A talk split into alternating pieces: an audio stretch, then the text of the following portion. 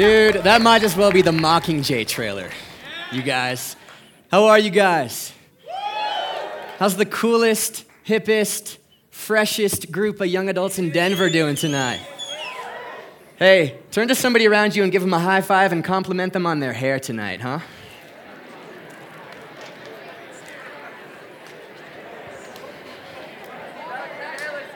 Thanks, man. All right, you guys, I wanted to start tonight off uh, with a challenge for you guys, and I'm holding my Bible so you know we're not playing around. All right? This is, uh, this is from the letter of Philippians. This was written by the Apostle Paul to a church that he helped plant in the province of Philippi, hence the name of the letter, Philippians. This Bible stuff, man, I'm telling you, it's really not that hard. So, Apostle Paul, we're going to pick it up right here in Philippians chapter 3, verse 7. Here we go. But whatever were gains to me, I now consider loss for the sake of Christ. What is more, I consider everything a loss because of the surpassing worth of knowing Christ Jesus my Lord, for whose sake I have lost all things. I consider them garbage that I may gain Christ and be found in him. Not that I have already obtained all this or have already arrived at my goal, but I press on to take hold of that for which Christ Jesus took hold of me. All right, so there are a hundred takeaways that you could take away from this text. I'll just give you one. Here's the gist there is a discontentment that you can feel in Paul. In all of his writing, you can feel it. He's just got a yearning, he's got a longing for something more that honestly all of us can relate with because every person in this room, myself included, we have at a deep level inside of us a discontentment. We are longing we are yearning for something more, all right? That's a biblical diagnostic of the broken human heart. That we, we know that, that we're not complete, and we know there's something out there that's going to make us complete. You know, we know there's something more, and we want it. And for a lot of us, and we would never say this out loud, but it's true and it shows by the way that we live our lives, we, we think and live as if that true contentment is like just around the corner. Like, as soon as I graduate college, man, or as soon as I'm finally living on my own, or as soon as I quit this job that I hate and I finally get a job that I love, then I'll be content. You know, as soon as I can bench press 315 pounds, man, if I can just get there and put 10 more pounds of muscle on, I will be good to go. If I can just lose 15 pounds, I'll be content. If I could just live by the ocean and surf every day and have a puppy to run with on the beach, I'll be content, you know? That's when I'll get there.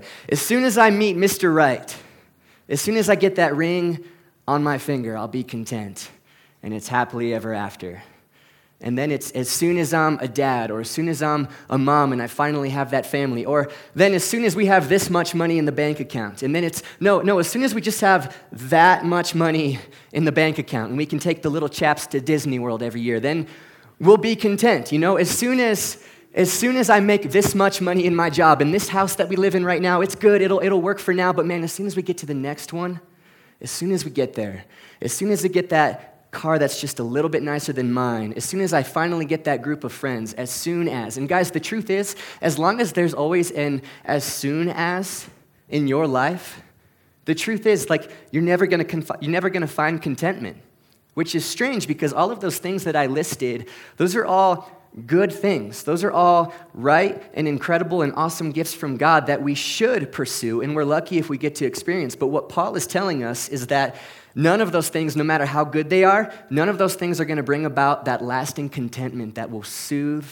that longing inside of you for something more. And I promise you, if you live your life pursuing lasting fulfillment in any of those things, you will live a frustrating life because you will find over and over again, after every new raise, or every new job, or every new marriage, or every new house, that although it was fun and it brought fulfillment for a season, it was a season and it faded and it left you once again wanting more. And Paul is saying, man, these are good things, and I'm pursuing these good things.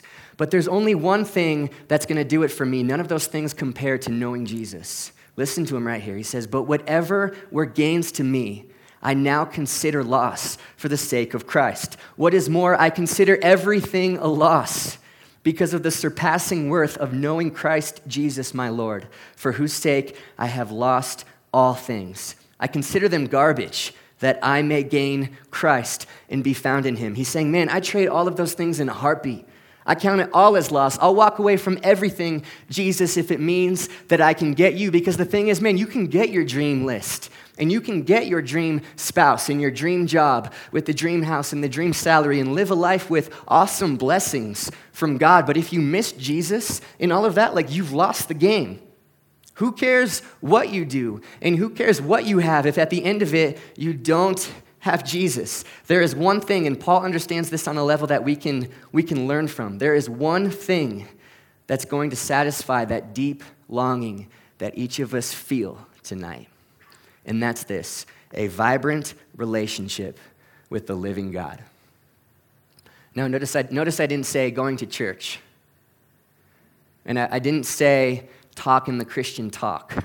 And I didn't say knowing things about God. I said a vibrant relationship with the living God. And so here's my challenge for you tonight and for, for this week and for the rest of your lives is will you pursue it? Will you work for it? Because we talked about two weeks ago, that kind of work is not religion because religion is doing work and, and earning a right standing in front of God and obeying Him so that you will be accepted by Him. But the gospel of Jesus says that you're already accepted. All right, so that work now becomes discipline fueled by delight that you put into knowing Jesus more. That you put into that relationship because, come on, any relationship that you have that's worth having takes work. My relationship with my wife doesn't just happen. My relationship with my best buddies, that doesn't just happen. That takes work. That takes a pursuit on both ends. And he's pursuing you. Will you pursue him? That's my question because there's a pastor in Dallas that I love to listen to. He says this Nobody accidentally stumbles into godliness. In other words, you're not going to wake up one morning three years from now and realize that you just you got closer to Jesus and that you're stronger in your faith by doing nothing. That takes work. You're not going to accidentally become more godly. And if God is an infinite well and an infinite source of life and peace to know and joy to have and vitality and of God to know, then the truth is we're always going to want more. We're always going to be straining towards more of God. And to use Paul's language, press on. He says this Not that I have already obtained all this or have already arrived at my goal, but I press on to take hold of that for which Christ Jesus has taken a hold of me. And you see that kind of language all throughout Paul's writing. Press on for more. I strain for more. I fight for more. Your growth in your relationship with the creator of the universe does not happen in the hour that you sit in church every week. It doesn't happen then. It happens in the much more gritty, much more difficult, much longer arenas of your life that exist between church services when it's on you. In Hebrews 1, verse 3, it says that the Son is the radiance of God's glory in the exact representation of his being. Meaning that if you want to know God, you can now by looking at Jesus. Jesus came as God's representation, complete with a personality and a humanity, so that you can know him and love him as intimately as you know your best friend. Because of him, you have access to God now, but that doesn't just simply happen. If you want more, you got to press on for more. And my question of the week for you and my challenge is will you do that? If you want more of Him, and guys, I promise you, there is more of Him than what you know right now. There will always be because He is infinite. So will you go for it? That's my challenge, and I know that's kind of a long intro, but that's honestly, that's the takeaway for the night right there because uh, for the next 20 to 25 minutes, all I'm really going to do is just brag about God to you guys because tonight we're talking about the humility of Jesus. And uh, I've been like a little kid, like giddy all day. I've, I've been so excited to give this talk tonight. And not, like, understand this God does not need me to brag for him. He's God, He's got a universe and heavenly hosts that can show off His glory. I just simply, I simply get to do it. And so, my prayer for us tonight is that we would simply just admire and be in awe of how awesome of a king we have in Jesus Christ and how he models humility for us. So let's pray real quick and then we'll get into it. Father God, would you show us this week what it looks like, God, in each of our lives for us to press on, not out of religion, but out of a desire to have more of you and to know you more. Show us what that looks like, because that can be so hard sometimes. And God, my one prayer for the rest of the night is that you might just amaze us with how awesome you are. That's it. That's all I want. I pray all of that in the name of Jesus Christ. Amen. All right, so you know how it's kind of like an under exaggeration for me to tell you that Peyton Manning is good at football? That's a bit of an under exaggeration. Like if I were to say, yeah, LeBron James, he's good at basketball. That's an under exaggeration. Well, multiply that by a million, billion, trillion, and you don't even come close to how much of an under exaggeration it is for me to say that, that the Son of God is humble.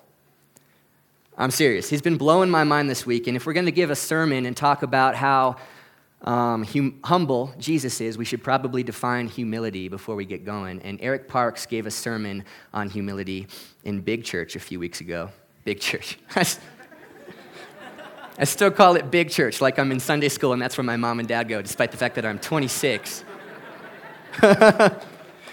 in Big Church, like a month ago, Eric Parks defined humility like this Humility is not thinking less of you, humility is thinking of yourself less. Humility is not downplaying you and downplaying your God given gifts and talents and saying, yeah, no, no, guys, I, yeah, I suck at that. That's not humility.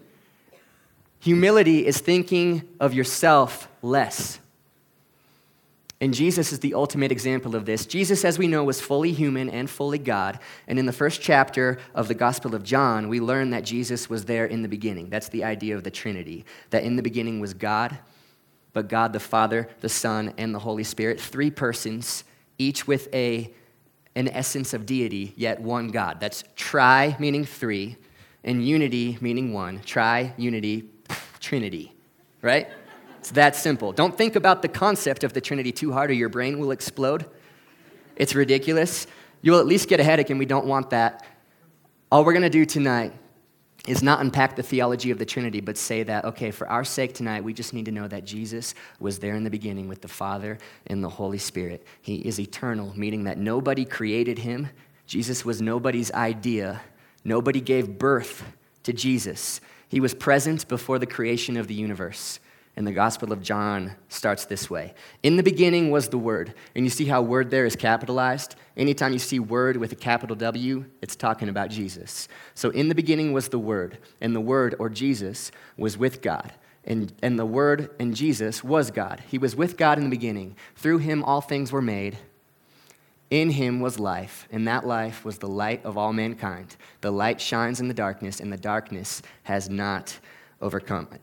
So sometimes I like to imagine like what it would have been like to be back at the very start in the beginning of Red Rocks Church when it was just a bunch of guys in a room with a dream and that's it. Before it was like the God orchestrated movement that has affected so many lives including mine. I just sometimes think it's fun to think back to like what would have been like to be back there when it was just five to 10 people sitting in a room praying. All right, now take that concept, and I know this is kind of funny, but I take that concept and I apply that to the Trinity. Back when there was no universe or humankind or even light, it was just God in his threefold state, perfectly content, not lonely, all right, not in need of company, just nothing but God. And then all of a sudden, out of the darkness, he speaks, Let there be light. And there is, in the form of a sun and stars in galaxies, and all he had to do was speak it and they appeared. Now, think about that power for a second, all right? Do you know how big the sun is? Do you know how big? Like, I'm going to show you. All right, so, and this is straight from a, a, sermon that a pastor down in Atlanta, Georgia, named Louis Giglio gave. Um, so, this is his stuff, but man, it's just, it's so eye opening and, and gives us such perspective to how big God is. And I wanted to show you guys this. You see this golf ball right here? This golf ball for us is going to represent planet Earth for the next five minutes.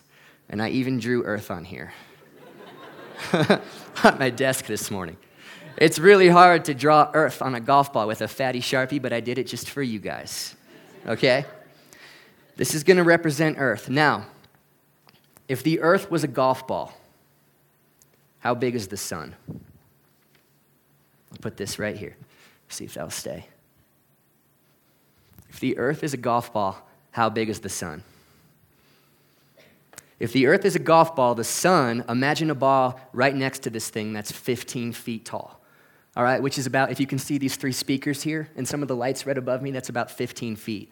Imagine a ball that's that size. Do we have a picture of the sun? I think we do. That's how big the sun would be if the earth was the size of a golf ball. And we have to be careful because that can be like, oh, that's so pretty. The sun's so beautiful. But, but keep in mind that that's a burning ball of hydrogen undergoing a constant star wide nuclear reaction, like a million hydrogen bombs going off every single second. And tonight, we need to thank God that we're not any closer to the sun than we are right now because it would literally melt our faces off. Okay? So, now what do you do with the fact that that sun right there is one of the smallest stars in the Milky Way galaxy? Our Milky Way galaxy, you can go to the next picture. This is the Milky Way, all right? That's not the universe by the way. This is just, as Louis Giglio would say, this is our little subdivision, our little cul de sac in the universe. That's our galaxy, and it's one of billions and billions of other galaxies in the known universe. All right, and just to give you an idea about how big it is, from the left to the right is the distance of 100,000 light years. In other words, if you were on the left side and you wanted to travel to the right side, all you have to do is go the speed of light, 670 million miles an hour, Travel that fast for 100,000 years, and you'd be at the other side. That's how big that thing is, and that's just one galaxy. And we were talking about this at lunch earlier, um, and I've heard like a lot of people say, man, isn't the universe a little big if its primary purpose is just to be a home for you and me? I was like, yeah, I, yeah. If, if the universe's primary purpose was simply just to be a home for our planet and for you and for me, let me see if I can see you on there. I can't. I can't even see Colorado. But if the universe's primary purpose is to be a home for us, I think it might be a little bit too big. And I think that might be a little arrogant for us to claim that that's the purpose of the universe. But what if the primary purpose of the universe was to show off the glory and majesty of the God who created it? If that's the purpose, then I think the universe is just about the right size. And I want to do this. I want to look at one more star just because we're nerdy tonight and we can, all right? This will this will blow your mind. This is stupid how big this star is. I can't put it up on the screen because it wouldn't do us any good. This is the largest star that scientists have discovered in the known universe. So if the Earth was a golf ball and you were to go to New York, New York City, has anybody ever been to New York City and stood underneath the Empire State Building? There it is. And kind of looked up at that thing. Pretty impressive.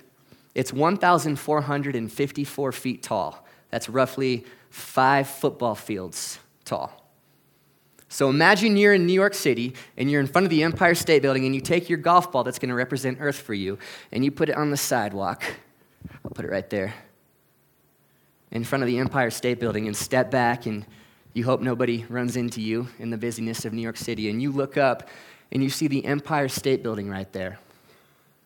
Now imagine 19 more Empire State Buildings stacked on top of that. And imagine a ball sitting next to your golf ball that was that height, that had that diameter right there. That's almost the height of Mount Everest, 29,000 feet.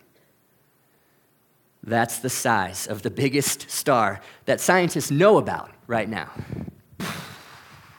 like, that is insane.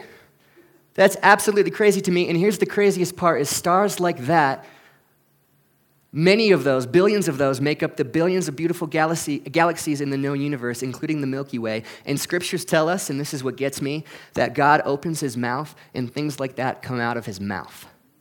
That God speaks those things into being. Psalm 33 6 says this By the word of the Lord the heavens were made, their starry host by the breath of his mouth. He breathes out stars like that.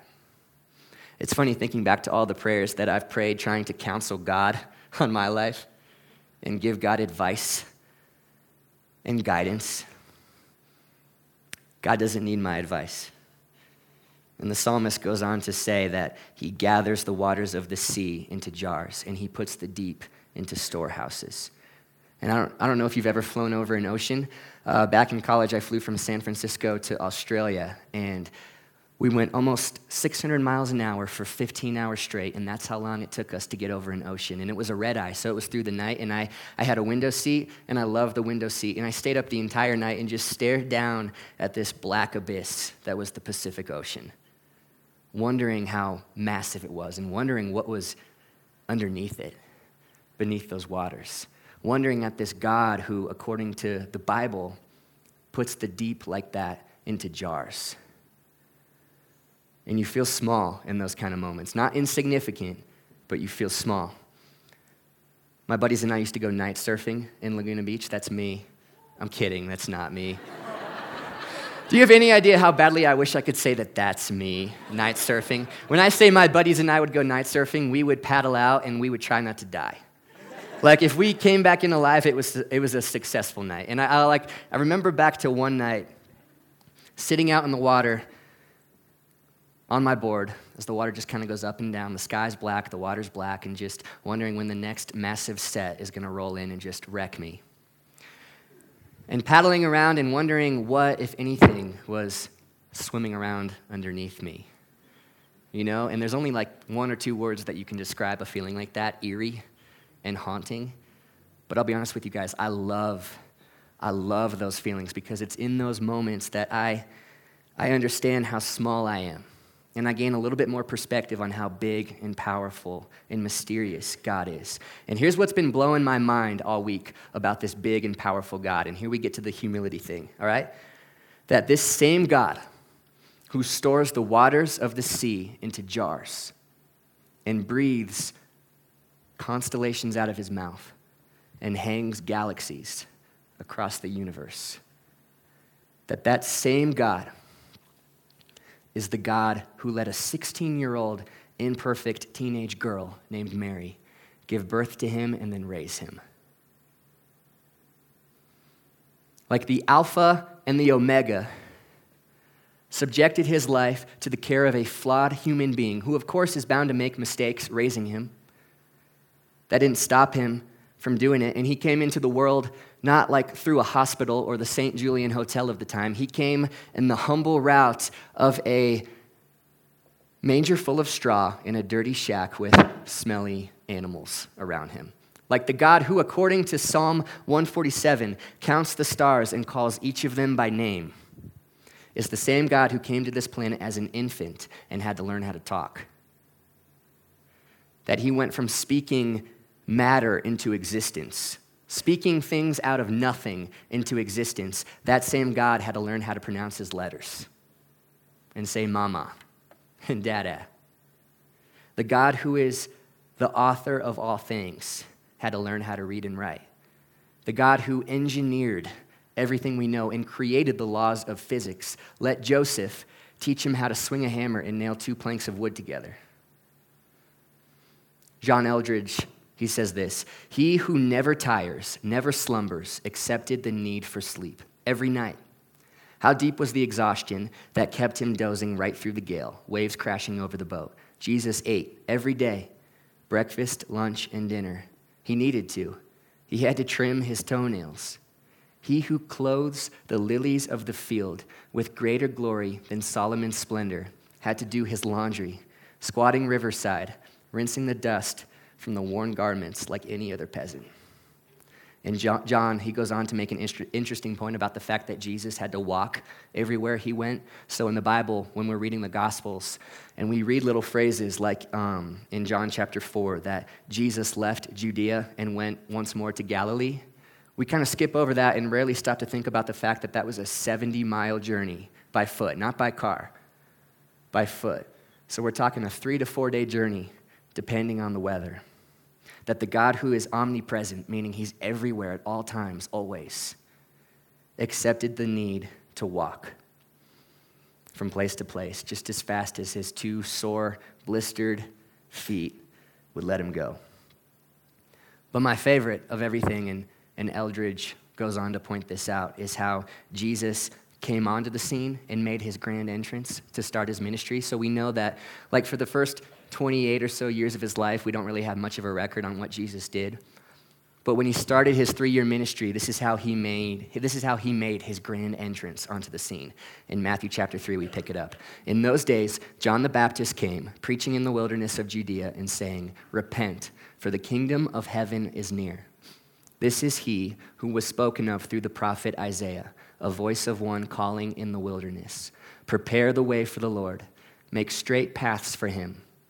John's clothes were made of camel's hair and he had a leather belt around his waist. His food was locusts and wild honey. People went out to him from Jerusalem and all Judea and the whole region of the Jordan. Confessing their sins, they were baptized by him in the Jordan River. Then Jesus came from Galilee to the Jordan to be baptized by John. But John tried to deter him, saying, I need to be baptized by you, and do you come to me? Jesus replied, Let it be so now it is proper for us to do this to fulfill all righteousness. Then John consented. All right, so you've got hundreds and hundreds of people flocking to the Jordan River to be baptized by John, and Jesus just takes his place in the crowd with everybody else. He doesn't announce his entrance. He doesn't declare like in a James Earl Jones Mufasa voice, like, I am the Messiah and I am here. Like, he doesn't do any of that. He shows up riverside with everybody else and waits his turn in line until he slowly gets to the front of the line. And John the Baptist is there, and he's been baptizing people by the hundreds all day. You know, like, psh, 691, go. Psh, 692, you're good. Psh, 693. And then he sees Jesus in the front of the line, and John, of all the hundreds of people there, John understands who he is. John sees him and goes, Not in a million years could I ever baptize you? You need to, you need to baptize me. And Jesus literally is like, No, it's cool. This needs to be done to fulfill all that is righteous. Baptize me. And, and what amazes me about this is, con- like, contrast this to historical figures that we know um, who have thought that they were God's gift to planet Earth to save the world. Like, right now, if you were to get on a plane and go to North Korea, you would see statues around the country of the Kim family, the ruling power in North Korea. And the point of those statues is to like remind the citizens who like the saviors of the nation are, right? Like Hitler did the exact same thing back in Nazi Germany. Joseph Stalin did it with the Soviet Union. Saddam Hussein did it in Iraq. All of the emperors of Jesus' time would have idols erected of themselves all over the empire to remind people who they were. Their faces would be on all the coins and all the currency so that everything would point to them. And, and even the emperors, like you see this in the movie Gladiator, when they made their, their triumphant entries onto the scene, like they'd be on a chariot waving to everybody and they, like most of the people there would be paid to be there to make the emperor feel special and feel admired and it, it's just like this sick desire to be worshiped by people this sick desire to have people bow down to you and think that you're something more than a human being. Yet, the only king in the history of the universe who has ever deserved to have people worship him or bow down to him showed up in a crowd to somebody else's church service and waited his turn in line. I don't know what you guys think about that, but that makes me proud that that is our king, the star maker, who waited his turn in line and let a human being baptize him. And Ben, you guys can come back out, but me and the rest of the YA staff were having a conversation the other day, and the question came up because it was in a book that we're all reading. If you were to die right now, I know it sounds morbid, don't worry. If you were to die right now, how positive are you on a scale of zero to 100 that you would go to heaven? Which is really kind of an interesting question, and there's a solid chunk of my life and a few years even while I was a Christian that I would have answered something a lot less than 100%. But today, and I can say this with all integrity, stand up in front of you and say that, man, if whenever I go, if it is tonight in a car wreck, or if it's 70 years from now as an old man playing golf?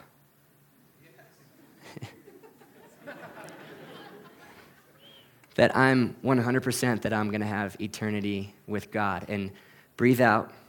All right, there might be some of you who think that is so arrogant for you to say that you are 100% sure that if you're standing in front of the king of the universe that he's going to open his doors and invite you in for eternity. And here's what I'd say back to you. You'd be absolutely right if my 100% certainty was based on my abilities and my performance to impress God enough that He's going to let me in. If it was based on my ability to earn my way to heaven, then yeah, that's a bit arrogant. But if it was based not on me, but rather on somebody else's ability, namely Jesus and his ability to get me to heaven, there's nothing arrogant about that at all. If you remember our definition of humility, humility is thinking of you less. And if I'm thinking of me and my abilities, which suck, feels good just to say that out loud. I'm just saying it. Focus less on that and focus more on Jesus and his abilities to get me to heaven, then that's falling right in line with that definition of humility that we laid out. And Jesus represents this, and this is our last scripture of the night Philippians 2 6 and 7. Jesus, who being in very nature God, did not consider equality with God something to be grasped. All right, you can leave that up. Jesus, who was there in the beginning with the Father and the Holy Spirit before there was anything, before there was a universe, before that whole thing was spoken into existence, right? He was there, yet he, does, he doesn't consider any of that equality with God as something to be grasped. He doesn't consider that as something to hold on to or something to hold over us. Rather, he lays it down and he comes for us. Star Maker, come to save us. But made himself nothing, taking the very nature of a servant, being made in human likeness. And that was an incredible act of humility. Humility for Jesus there was him thinking less of him and more of us. And so our response in humility is us thinking less of us and thinking more of Him and His righteousness and His perfection and His goodness and His plan to get us to have a relationship with Him and to get us to heaven forever. Because the more we dwell on that, man, the more we fall in love with the person and work of Jesus Christ. And the more we fall in love with Jesus, the more that we get set free from we. And I know grammatically that's incorrect, but I promise you there is nothing better in this world than you being set free from you. Because think about it what does that mean when you screw up? Because I'm thinking somebody in this room needs to hear this tonight, and by somebody I mean everybody, because we all screw up. And we all are familiar with the shame and the guilt that comes after we do something we know, man, we shouldn't have done that. I am so familiar of being in the aftermath of big screw ups and the pain and the shame and the guilt and the dirtiness and the darkness and the anger and it seems like the humble thing in that moment to do is to be like, okay, bring on the guilt because I deserve it. Bring on the condemnation. Bring on the guilt and the condemnation. I deserve it. I should be punished for this. But that's not humble at all. That's not you thinking less of you. That's a weird twisted form of pride that's got you in a downward spiral thinking only of you. When in Romans chapter 5, it says that no, when you were still a sinner, that's when Christ saved you. And because of the blood that he shed on the cross, because he made himself nothing and took the very nature of a servant, because of the blood that he shed on the cross, you can now stand in front of God completely justified completely justified, meaning God's going to look at you and He's not going to see any of the sin. He's not going to see your past, your present, or catch this, your future sin. Because of the humility of Jesus, God will now look at you and he'll see the perfection of his son. And if you're anything like me, I need to fight, and I mean fight, for the humility to think less of me and how good I am at screwing up and how good I am at falling short. And to think more of Jesus and how good He is at saving me from that. Because He's pretty darn good at that. And not only is there no condemnation for you if you are in Christ Jesus, and not only will you stand in front of the living God and he will see you as completely justified, but that living God now says, I want a vibrant relationship with you. The one who collects the depths of the ocean into jars says, Let's you and I, let's you and I get to know each other. How about you take all of that effort that you've been putting into not screwing up and you put that effort into just knowing me more? Because I got to believe everything else will follow if we get that first. That's the Star Makers invitation to you guys tonight. And we're going to sing this first song, um, Come to Me. Um, this can just be a time where we can all just sit. And my prayer for you would be that. Um, away from the hecticness of your lives, that this would be a chance for you to actually dwell upon the fact that the one who creates the galaxies and the oceans wants to be in a relationship with you. He's giving you permission to think about that tonight and to not worry about anything else. Give yourself permission. Give yourself the permission to dwell on Him tonight and not think about anything else. Heavenly Father, God, help us. Help us with our humility to think less of us and more of you. We love you so much, and we give you this time. Amen.